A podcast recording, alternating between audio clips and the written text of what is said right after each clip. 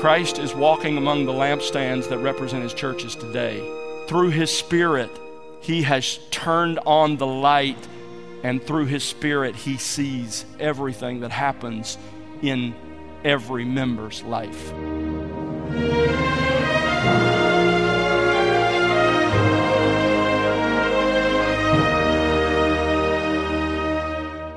Welcome to The Word Unleashed with Tom Pennington. Tom is pastor teacher at Countryside Bible Church in Southlake, Texas. Hi, I'm Bill Wright. Today, Tom has part 9 of his series titled The Seven Churches of Revelation. Tom is in the second and third chapter of Revelation, examining Christ's letters to the seven churches in Asia Minor. As you've seen so far, the seven letters to these seven churches while indeed actual churches are also a representative peek into the larger church throughout history, even today. And so far, we've looked first at Ephesus, known for its loveless fidelity. Second, Smyrna, faithful in suffering.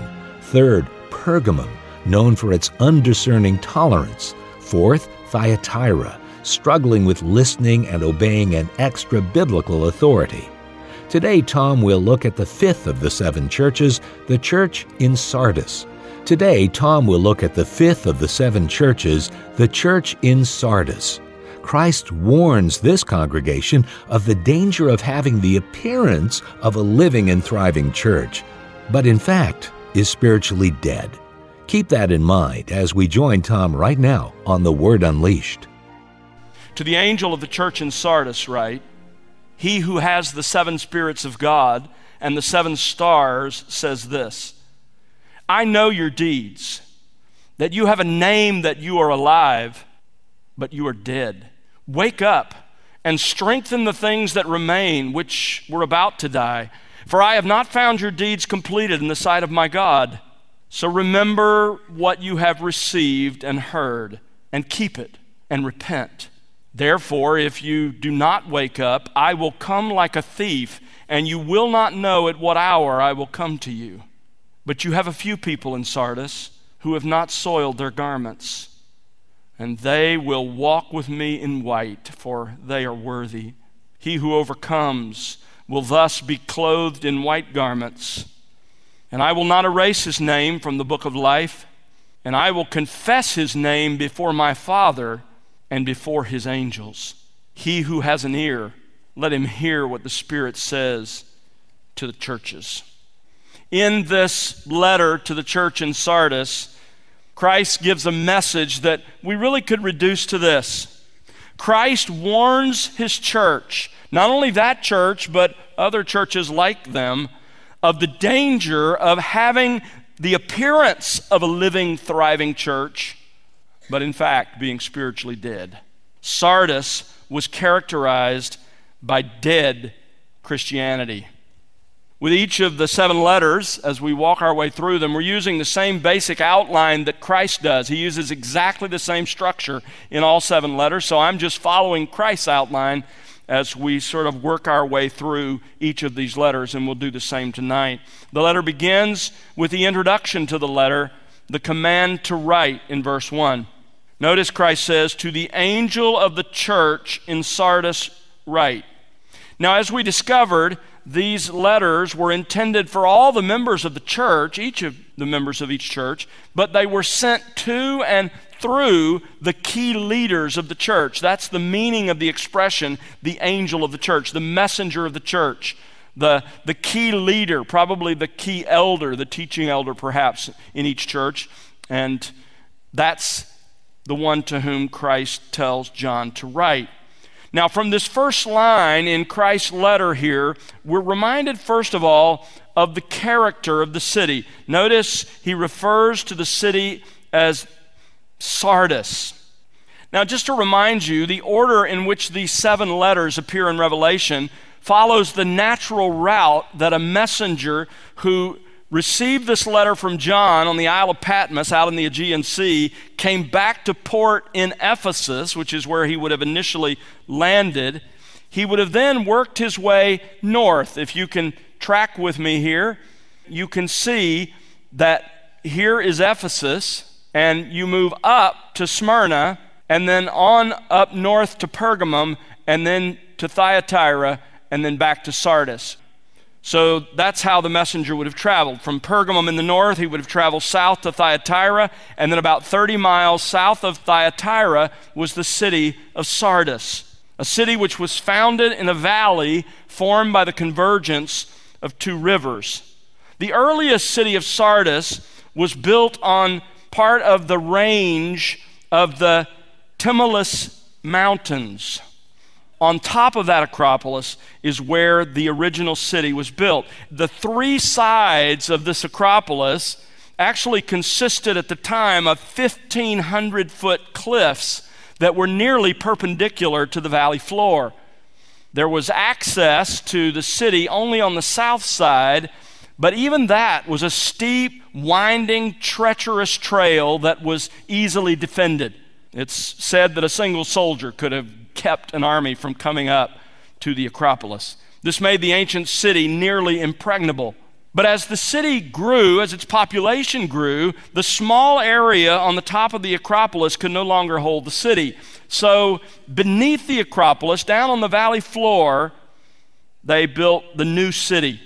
The old city they kept as a fortress, a place of safety in the event that the city was attacked. All of the residents living there in the valley could, could go up to the Acropolis and find that fortress a place of protection.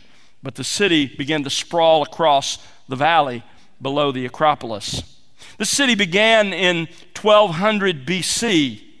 About 700 BC, the dominant power in Asia Minor, modern Turkey, was the Lydian kingdom, and its capital was Sardis. The first king is actually credited with the one who started creating coins, gold and silver coins from bullion. So it started in Sardis. The most famous Lydian king was a man whose name you might recognize. It's Croesus. He was in the 500s BC, and he was known for the gold that he panned from the nearby river. It was in the 6th century during his reign. Sardis, the city of Sardis, was one of the most powerful in the ancient world. But things changed dramatically, and don't miss this because this is going to factor into Jesus' letter to this church. In the year 546, Cyrus the Persian captured Sardis. Later, the Greeks captured it as well.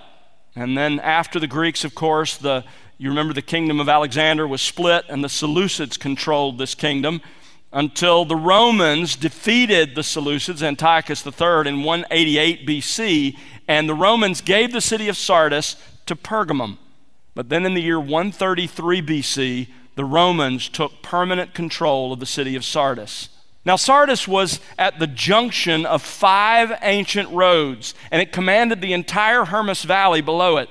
So it became a very prosperous commercial city, filled with gold, filled with trade, filled with wealth. In fact, its important king, Croesus, became associated as a sort of emblem of wealth. It said that it was the result of Midas and his touch that the city enjoyed the wealth that it had. However, the city was destroyed in AD 17 by a powerful earthquake, along with about 11 other nearby cities. Thanks to the generosity of the Emperor Tiberius, it was soon rebuilt, and so it was a thriving city even in the days of Paul and later of John, but it had begun its decline. It, was, it really just had a shadow of its former glory. What it had mostly was its memories of greatness, but it had begun to decline. This city was the home of Solon, the great legislator, as well as Thales, the father of Greek philosophy. It's possible that Aesop, as in Aesop's fables, was from this city. Today, the modern city of Sart borrowing the name, stands in the location of the lower city of Sardis. Archaeologists have done a lot of excavations to the city, and they've made a number of significant finds, including a theater, a Roman theater, that seats 20,000 people. What about its religion? Well, there was, a, there was a large Jewish population at Sardis. There's been a large synagogue that was discovered there. But by far the predominant religion was a pagan one. It was the worship of Cybele. There's some discussion about the pronunciation. Some say Sybil, some say Sibel. but uh, the sources I cited say it's Cybele. Some believe that Cybele is identical to Artemis of Ephesus. Others say no, they're distinct. But regardless, they were both fertility mother goddesses, and you can only imagine what the worship of these gods and go- or these goddesses was like. In Sardis, there was an unfinished temple dedicated to this goddess, and that temple measures a hundred yards by 50 yards. It's huge. Just to give you an idea of its scope, there were 78 columns that held up the roof of this. As you can see, only two of them remain standing. Each of these 78 columns were 58 feet high. This temple was begun by Croesus, but was never completed, ironically. And the, an earthquake covered this temple with landslides, and it's only in modern times been excavated.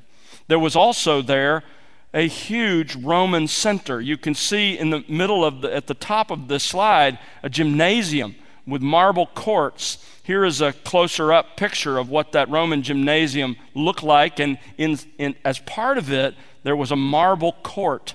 It was a magnificent city. So that's the city. But what about the history of the church there? Again, notice verse 1. Paul says, To the angel of the church in Sardis. Now, the New Testament doesn't record the founding of this church, but it likely occurred the same time as the other churches in the area during the three year ministry of Paul in Ephesus. You remember Acts chapter 19, verse 10.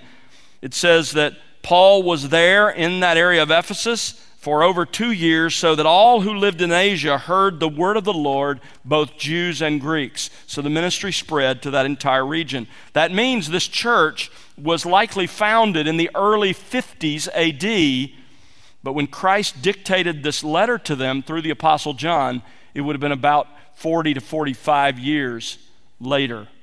Let's move on then to the description of Christ. You remember that in each letter, Christ describes himself. He borrows from the vision back in chapter 1 to describe something about himself that is pertinent to the message he's going to deliver to each church.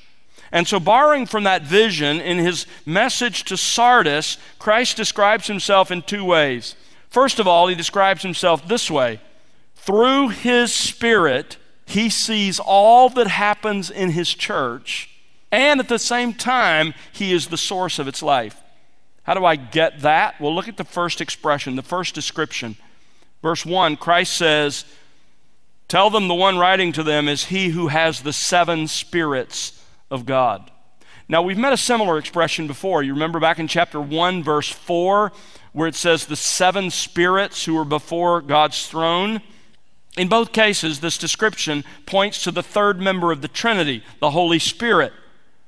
You say, what, what is the seven spirits? I thought there was one Holy Spirit. And, and the answer to that is there is. In fact, in Revelation, the Holy Spirit is referred to as one person at least 13 times. So this is not saying that there are many spirits. That's not the point. So, what is the point then? Well, the Spirit is not only referred to here as the seven spirits, but as the seven lamps of fire in chapter 4, verse 5, pointing to his omniscience, and seven eyes, I'm sorry, pointing to his omnipresence, and seven eyes pointing to his omniscience in chapter 5, verse 6. So the Holy Spirit then is referred to as the seven spirits in a, in a sort of symbolic way, a, a picturesque way. It really points back, honestly, this description to the menorah, the lampstand with seven lamps in Zechariah chapter 4, verses 1 to 10. We looked at it when we studied chapter 1. It refers to the Holy Spirit. Now, why does Christ use this expression here? Why is he talking about the Holy Spirit in reference to the church in Sardis?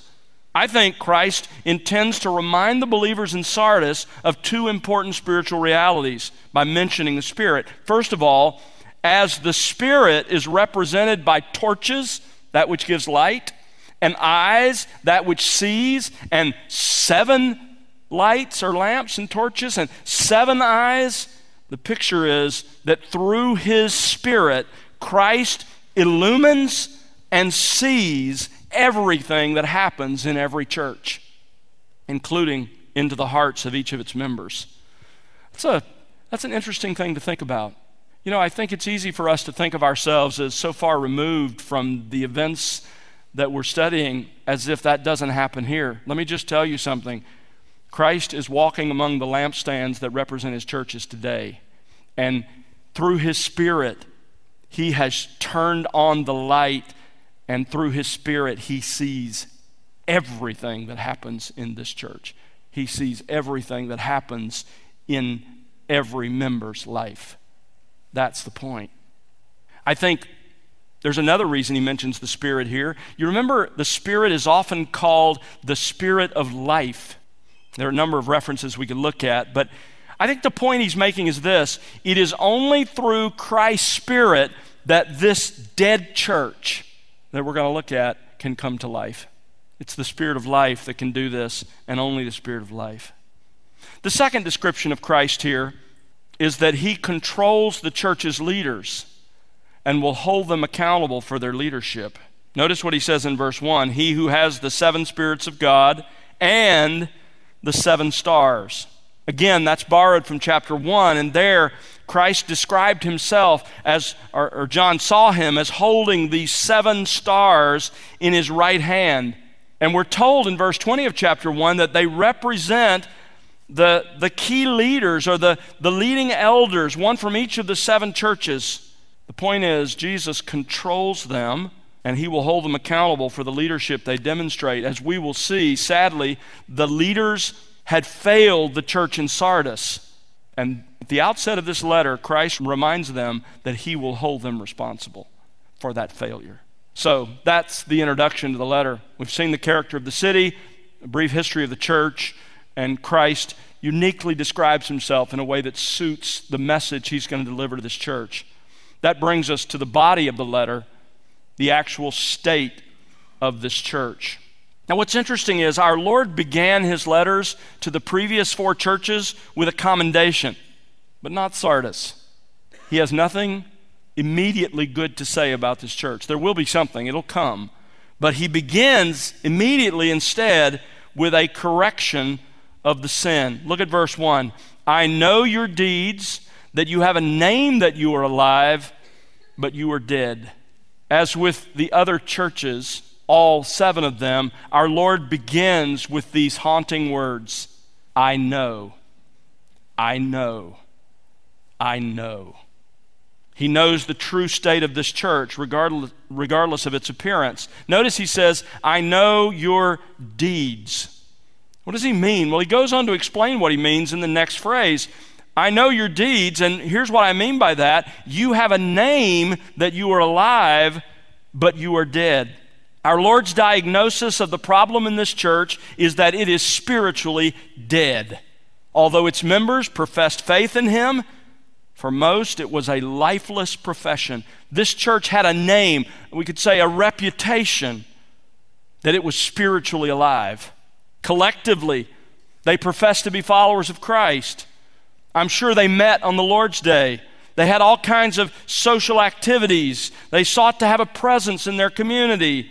People gave to support the ministries of the church, and members gave of their time to serve. If you had lived in Sardis and passed the place where this church met, you would have seen what appeared to be a thriving community of faith. But here's what the Lord saw Verse 1 I know your deeds, that you have a name that you are alive, but you are dead. The church in Sardis was like a, a B class horror movie, it was the home of the walking dead. This church was like the ship in the rhyme of the ancient mariner, it was manned by the dead. Most of the members of this church were spiritually dead. They were playing church. Now, what makes this church remarkable is you remember back in the churches in Pergamum and Thyatira, there were unbelievers, but they were in the minority. In Sardis, they were the majority. That's Jesus' correction of what's going on in this church. And in light of what he identifies, there's a call for repentance beginning in verse 2. Christ's prescription to bring this dead church to life includes five imperatives. And those five imperatives mark out five steps on the path for this church to return to the spiritual life and health that it had enjoyed 45 years ago at its founding. What are these imperatives? What are these steps? How does a dead church repent? First of all, Jesus says, Wake up. It's the first step. Wake up. Verse 2 Wake up. Now, it's probably better to translate this as show or prove yourself to be alert, to be watchful. So, if we wanted to give it a paraphrase, we could say it this way Wake up and be alert, and keep being alert. Be on guard. Now, the moment Christ said this, and I should say the moment that this letter from Christ was read in the church in Sardis, I can tell you that it resounded like a thunderbolt to the congregation there because of its history. I've already marked out for you that the city had been built on what seemed like an invincible acropolis, so the people became careless. Nobody can take us. When the, when the armies came, they simply retreated in mass up to the Acropolis, sealed the gate, put a guard at the one place that the, the hill could be accessed, accessed, and they were safe. But on two separate occasions, this invincible city had been taken because its military failed to be watchful. In both cases, a city which was so easily defended fell to its enemies because of the failure to stay alert to danger. Wake up and stay alert. Tragically, the same thing was happening to the church. Jesus says, You need, you need to wake up. You need to realize that you are more vulnerable than you realize. You need to stay on your guard. Wake up. Secondly, Jesus says, strengthen. Verse 2 says, and strengthen the things that remain which were about to die. The church as a whole was dead, but there were still some spiritual activities, wholesome, right, biblical spiritual activities that survived. They were being done by dead people mostly, but they were there, they were happening. But these things, if left unaddressed, they too would die soon. Verse 2 goes on to say, For I have not found your deeds completed in the sight of my God. Notice that word found. That verb in this context implies a judicial investigation of the facts. After Christ searched through all of their works as a church, there were not found any that were completed in the sight of my God. In other words, there were none that met God's standard, not primarily in quantity, but in quality. They didn't measure up. Their deeds looked good to their contemporaries, but not to God. They were like that fig tree, you remember in Mark 11 that Jesus cursed when he saw that it had leaves, and a, a, tree in leaf like that shouldn't have had mature figs, but it should have had those small little green figs that he could have eaten, and it had none. And Jesus cursed it not because he was somehow given to fits of anger, but because it was an object lesson.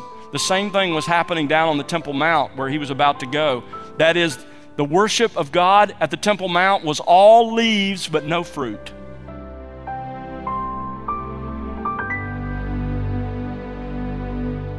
That's Tom Pennington here on The Word Unleashed with part 9 of his series, The Seven Churches of Revelation.